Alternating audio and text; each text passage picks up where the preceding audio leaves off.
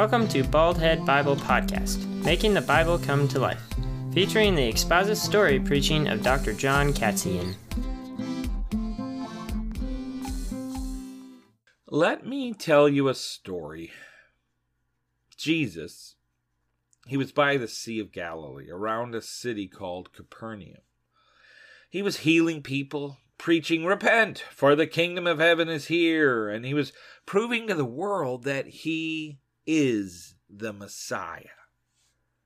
So, you know, if, if you're healing people, healing a broken leg, driving out demons, preaching a fantastic sermon, which he did because Jesus was clearly a master communicator. Well, if you're doing all those things, you know, you're going to develop a following.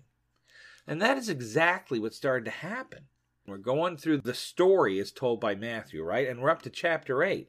The Bible says in Matthew chapter 8 that Jesus saw all these large crowds forming around him, people pressing in on him, people wanting to be healed, people wanting this demonic spirit removed, people wanting to just check out the chaos and, and who is this Jesus? And the crowds got larger and larger, and the people were starting to press in on him in such a degree that it was getting hard to teach and to do what he was called to do. So Jesus decides to get away from the crowds and noise and to get in a boat and sail across the Sea of Galilee. So, the boat he got into was probably your average fishing boat that one of the disciples had found for him. It would have been roughly 27 feet long and 7 feet wide. And so, not everybody that was pushing and wanting to see him could actually get on the boat. But if you were a disciple, if you were wanted to be a disciple of Jesus, you wanted on that boat. You would want to be close to your master, to be close to your teacher. And so we know of the 12 disciples, right? And they got on the boat, but there were probably other men and women who sought to be disciples of Jesus. And, and these men and women were part of this large crowd. And the messages that Jesus preached stirred their hearts. It made them want to study under Jesus, to become one of his disciples they really wanted to, or so they thought. And Matthew records and tells us the story of, of one of those disciples coming up to Jesus and asking to get on the boat, to get on the boat with him, to go across to the other side of Galilee. But Jesus, Jesus knows hearts, doesn't he?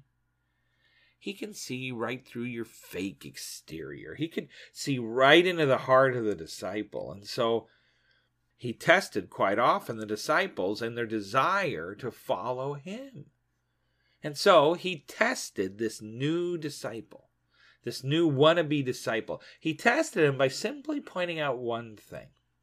If you choose to follow me, then it will cost you something. And for you, sir, it's essentially what Jesus is saying. For you, sir, it will cost you in terms of comfort. If you follow me, hey, I just want you to know, we'll call this disciple Frank. Hey, I just want you to know, Frank, if you follow me, you may have to sleep out in the cold. You may have to be constantly on the move. Jesus specifically said in Matthew 8 Foxes have holes, and the birds of the air have nests, but the Son of Man has nowhere to lay his head. Jesus is telling this disciple that I can't promise you that you will have a place to stay. But you know what he does? He promises him something better. He says, But you do have me. Is that enough? In fact, he calls himself the Son of Man. He uses that title of himself. Now, it is important to understand that Jesus is using this phrase because Jesus is essentially telling this disciple to be that he is the promised Messiah as prophesied in the book of Daniel. So, what he's saying is, I am God. I am the Messiah. I'm also man. My, my name's Jesus, right? But I am the Son of Man as prophesied in the book of Daniel, and that disciple would have picked that up. But then he also added, But this God man, this Son of Man, I've got to keep constantly moving. I've got to keep moving from place to place, telling everyone to repent and to turn to me for salvation. And some of the places I stay aren't the best. I have nowhere to lay my head, and some days I, I have to stay out in the middle of the night. I have nowhere to sleep, and I'm just praying to my Father, Do you want that life? Are you willing to give up security and the comfort in this life, like a roof over your head and the same bed every night? Are you willing to give that up? Are you willing to give that security and comfort in this life in order to find it in me, Jesus? That's essentially what he's saying. Are you willing to give that up? But I'm the Son of Man. I offer eternity. I offer salvation from judgment. I offer all those things. I am the Alpha and the Omega, the beginning and the end. I offer you God. But you got to give up comfort. You've got to give up security. You've got to follow me. Now, Matthew never mentions if this disciple decides to follow Jesus and decides to get on the boat. He never says. But I sense that he didn't. And you know, many of you listening to this podcast, many of you are in the same category as this wannabe disciple. You know, you think you want to follow Jesus, but ultimately you like the show you know every sunday. Hey the worship team's awesome the nursery's great. Hey i have a lot of fun at awana with my friends i have a lot of fun at vbs i, love my bible study. I love the coffee in the morning and the donuts. I love the ritual. I love all that. I love the show. I love the friends. In jesus' day they loved the miracles and all the, the great speaking and sermons that Jesus gave and all the crowds, they loved all that and they loved everything they'd heard about and they wanted that. And maybe you want that in your life, you know, friends, great music show, great preaching, great Awana, great VBS. Yes, I want that in my life. But when the going gets tough, when I realize I may get picked on for talking about Jesus. Or I may be made fun of for saying that Jesus is the only way. Or I may get persecuted for my faith for standing up for a truth in the Bible. Well, then we choose comfort over being right, you know? And we don't want to follow Jesus at that point. We'd rather be the fox and have our hole, right? We'd rather be the bird and have our nest. That cost of discipleship is too much, Jesus said. Sorry, I can't get on that boat. So then, a second wannabe disciple, according to the story Matthew tells us, a second wannabe disciple comes up to Jesus. And he also wants to get on that boat. And this man, he goes further. He says, You know what? I'm going to follow you, Jesus. No problem. I want to get on that boat. No problem. That's essentially what he says to Jesus. I want to be your disciple. But first, I have to go home and, and I got to bury my dad. And, and then he probably said, and then I'll meet you on the other side, you know, in, in two weeks, three weeks, a, a month or so.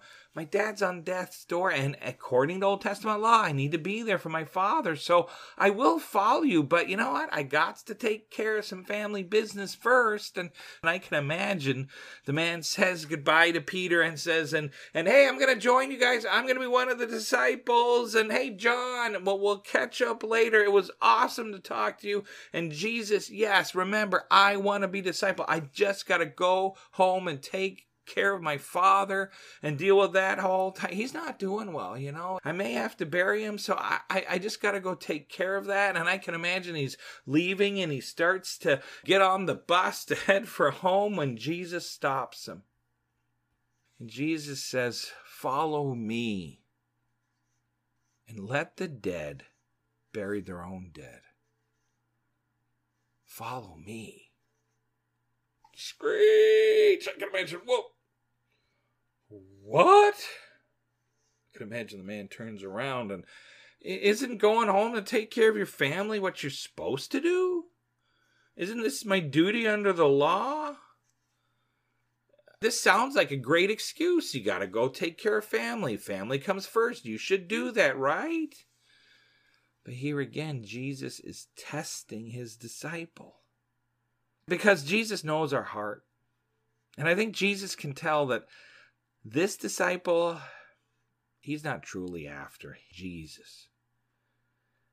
If he was, then he would have dropped everything. And he would have given up everything to follow Jesus. Again, many of us are this way. We follow Jesus not because we want him, but because we like all the things that come with following Jesus. And, and some of those things are good, right? It's good to have friends.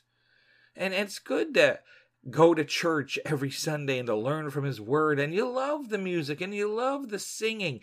But do you love him? And I also think Jesus is testing this disciple's priorities. Will you make Jesus the priority in your life? Will you make Jesus the most important thing in your life? You know, maybe if this disciple had followed him, Jesus would have worked it out for him to go back and take care of his father's business and to help bury his father. And because God loves those things and Jesus cares about our family, and who knows what Jesus would have done in this disciple's life if he had chosen to follow Jesus first, if he had made Jesus his main priority. Again, Matthew doesn't tell us what this disciple does. But again, sadly, I don't think he got on the boat. I think he turned and walked away. Well, the 12 disciples and Jesus, you know, they get on this fishing boat, 27 feet long, 7 feet wide roughly, and they head across the sea to the other shore. Now, it has been a long day. Jesus has spent a long time preaching and telling people to repent and doing miracle after miracle after miracle. And he probably just wants to go back and find a peaceful place to just sit down and just relax. Or I wonder, you know, may, maybe to cry. I, I, think it must have been hard to see people day after day, and and and then to see people choose Satan over the Savior, to choose life over death. And, and the Bible in the book of Hebrews says that Jesus prayed with loud tears while here on earth. And, and I think in the middle of all that, he just would have been emotionally and physically exhausted. So Jesus, when he gets in the boat, he goes to sleep. And I imagine Peter pushes off and they head out into the Sea of Galilee. Twelve men rowing the boat, rowing the boat, and Jesus rowing. Jesus not rowing, right? Jesus asleep somewhere at the back. But then, as they row the boat, and they row the boat all across Galilee, right? All of a sudden, out of nowhere, a rushing wind hits them and starts to churn up the water. And the boat begins to rock violently from side to side, up and down, and a whole bunch of other ways to the point where the men start to get scared. Then, that's thunder, by the way, rain starts to fall. And it's not just any rain, it's a deluge. I mean, they are getting hit by rain on all sides. The waves are getting choppier and they're getting blown off course. And you know what's interesting? The Sea of Galilee is known for its sudden and violent storms. One author put it this way the surface is more than 600 feet below sea level. The surface of the Sea of Galilee, 600 feet below sea level. And the rapidly rising hot air draws from the southeastern tablelands violent winds whose cold air then churns up the water. And the Sea of Galilee is known to all of a sudden, out of nowhere, here comes a violent storm. And that's what's happening. The wind is blowing the waves are rising high and starting to crash down on the boat. And here comes another wave, crashes down on the boat. And the men are getting scared. They're going to drown. And rain, thunder, rocking back and forth, and Jesus is asleep. He sleeps through it all. He's asleep on the boat. Now, what's interesting, there probably was no cabin area on a boat this small. So maybe he was sleeping under a blanket, or maybe he was just curled up at the back of this very small boat full of grown men. But you would have thought he would have woken up by now. I mean, the rocking, the rolling, the cold water being splashed on him, but he didn't. He didn't wake up. The disciples had to go wake the man up. It was probably John or Peter went over to him and screamed at him in the middle of the violent storm. And they screamed, Save us, Lord, for we are perishing. Imagine being woken up by that comment. Save us or we will die. Or another way, save us, we are being killed by the storm. And I can imagine Jesus sitting up and seeing all the chaos around him then he probably saw the disciples running around on the boat with fear driving every choice they made. Or, or maybe he saw some of them huddled up in a corner, scared to death, having given up on rowing a long time ago. And then there was probably one screaming like one of those screaming goats. Bah! Bah! Bah! It was probably Thaddeus, that's what I think. Anyway, and I wonder if in all of this chaos, Jesus shakes his head. Why don't they trust me? is what he's probably thinking. Why didn't they come get me when the storm started? Why did they try everything else before they came to get me? So then Jesus stands up in the middle of the storm and yells out, Why are you afraid, O you of little faith? Now, if I'm one of the disciples, especially the screaming goat one, I'd be incredulous. What do you mean? Why am I afraid? Haven't you seen the storm, the waves, the water inside the boat? Don't you see the horrible circumstances? And you ask me why I'm afraid? But Jesus asked them a question, which I think is a question he's also asking you and me. Why are you afraid? If I am who I say I am, then why are you afraid? If we honestly believe Jesus is God and is also my Savior and intimately involved with my life, He is the Son of Man, why am I afraid? But, Jesus, have you seen the problems I'm facing? Have you seen the doctor's diagnosis? Have you seen my prospects for marriage? Have you seen the mountain of debt I'm in? Have you seen the school I've got to transfer to? Hey, you know, my parents might be getting a divorce and I'm worried what's happening to them. They've been arguing a whole lot more and I've got to move to a new school and I'm scared and I don't know what's going to happen. I might lose my job at work. Have you seen the inflation rate? Have you seen the job prospects? It is scary moment after scary moment. Just insert your problem here and Jesus still ask today when you bring him these fears, why are you afraid? John, that's my name. Why? Why are you afraid? And then you realize, just like the disciples, you have such little faith. You have a faith that doesn't see beyond the surface, but only at the surface. You don't see God behind the circumstances, right? But only the circumstances, and that's what Jesus is calling his disciples out. Oh, you of little faith. Well, Jesus, he calls out to the storm and commands it to stop. And it did. It went away just like that. And ceased. It was calm. And when that happened, it was said of the disciples that they began to realize who they were with. Who this man was in front of them. This man was God. The Bible says they asked, Who is this man that even the winds and the seas obey him? At this point, I think finally sunk into most of them that this man, this Jesus, he's special. He's the Messiah. and he's God. I think up to this point, maybe some had struggled with that last point. Is he really God? I've seen him do some amazing things. But now, after seeing him control nature, I think it finally sunk in. He doesn't just heal somebody's broken leg. He doesn't just kick out demonic beings out of a person, which I think would be pretty amazing in and of itself. He controls nature. And I think for many of them, it finally sunk in. Jesus must be God. He must be the Son of Man. He is literally the God man.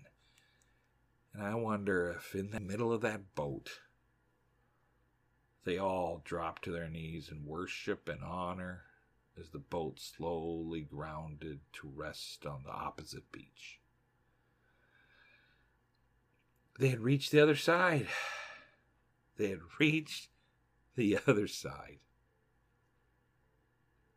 But then they could hear it off in the distance.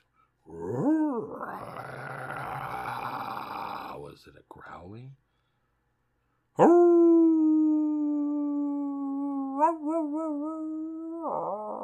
Was it a howling?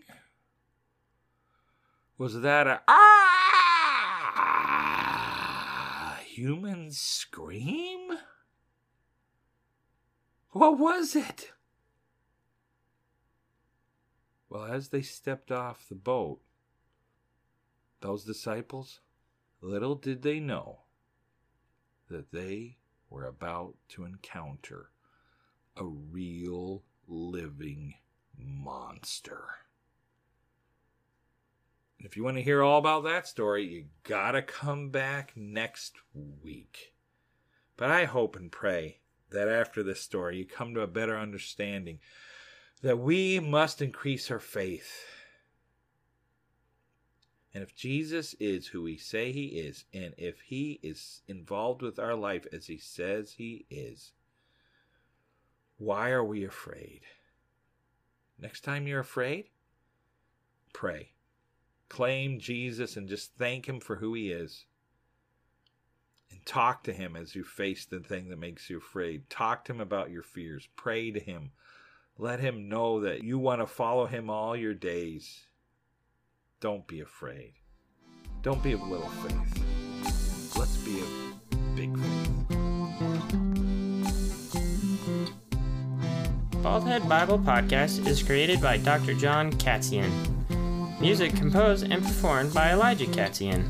Edited by Lincoln Katzian. If you would like to listen to more of Baldhead Bible Podcast, please subscribe. New episodes added every week.